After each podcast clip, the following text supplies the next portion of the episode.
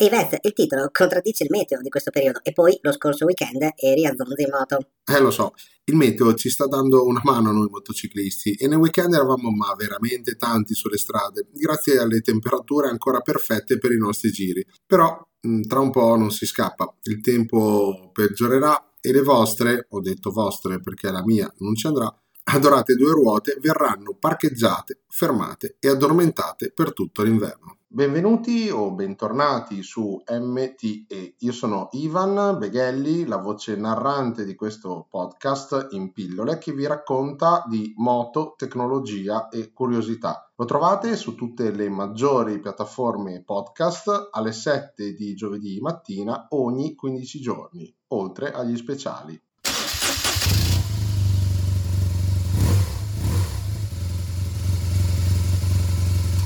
Vi chiedo scusa per l'audio, ma sto registrando fuori casa, non ho il mio microfono e quindi sto usando quello del portatile, che è abbastanza pessimo. Quindi Vez, come facciamo a mettere in letargo la moto durante l'inverno? Adesso cercherò di darvi due dritte per far passare alla vostra moto un letargo senza pensieri, per poi riprenderla in primavera evitando di dover chiamare il vostro meccanico per riparare i danni causati dal freddo e dalla lunga sosta. Invece, chi si sta preparando all'Elefantreffen, ci aggiorniamo nelle prossime pillole.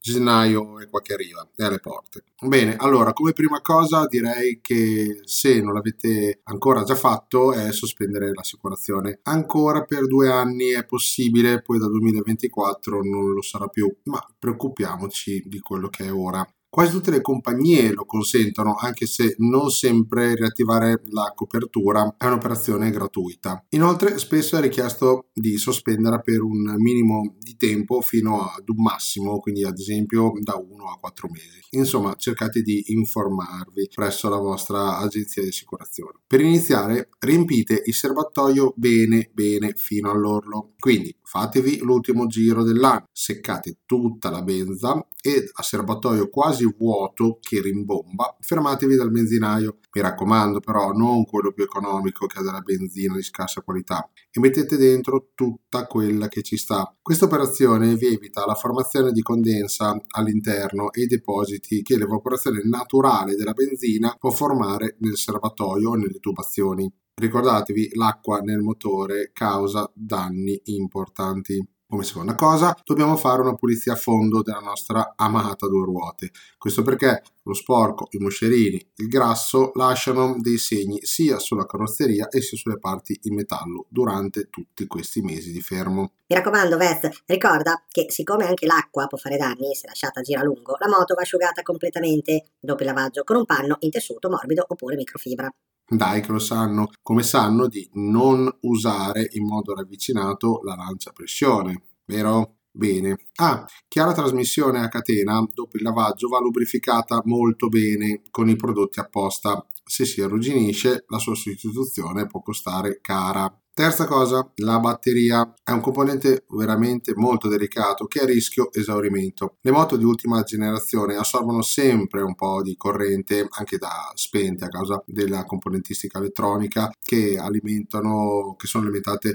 continuamente. A questo si aggiunge il naturale degrado degli elementi interni della batteria quando non viene periodicamente mantenuta dal nostro alternatore mentre siamo a zonzo per i nostri viaggi quotidiani.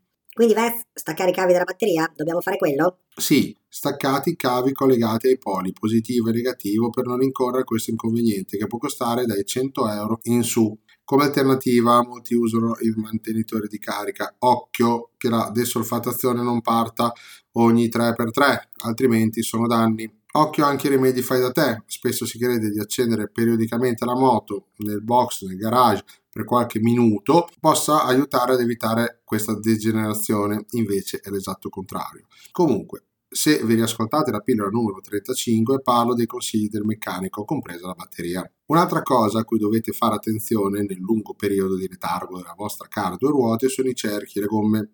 I cerchi rischiano di ovalizzarsi per lo sforzo di sorreggere tutto l'intero peso della moto a lungo sullo stesso punto, mentre i pneumatici possono mh, mm, tendenzialmente cristallizzare quando sono a contatto con, costante con il freddo del terreno, soprattutto se la tenete la moto in un ambiente eh, non chiuso come garage, ma è fuori sotto una pensilina. Quindi se c'è, utilizzate un cavalletto centrale e togliete tutto il peso in aggiunta, come le valigie laterali, il baulone e togliete se avete anche le sacche posizionate sui paraserbatoi. Così le lavate tutte, le riponete in un luogo asciutto e chiuso, pronte per la nuova stagione. Se la moto non ha un cavalletto centrale, acquistate due cavalletti, il prezzo è molto accessibile, uno per ruota. Soprattutto se non avete la moto in garage ma all'aperto aiuta anche a togliere qualche frazione di barra di pressione e mettere sotto alle ruote delle tavolette in legno che fanno da isolante ok?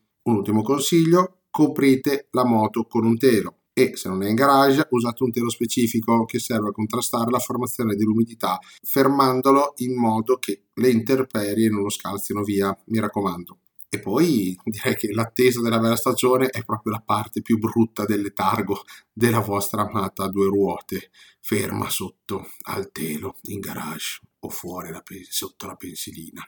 Grazie per aver ascoltato anche questa pillola ed ora vi saluto. Ah, saluto.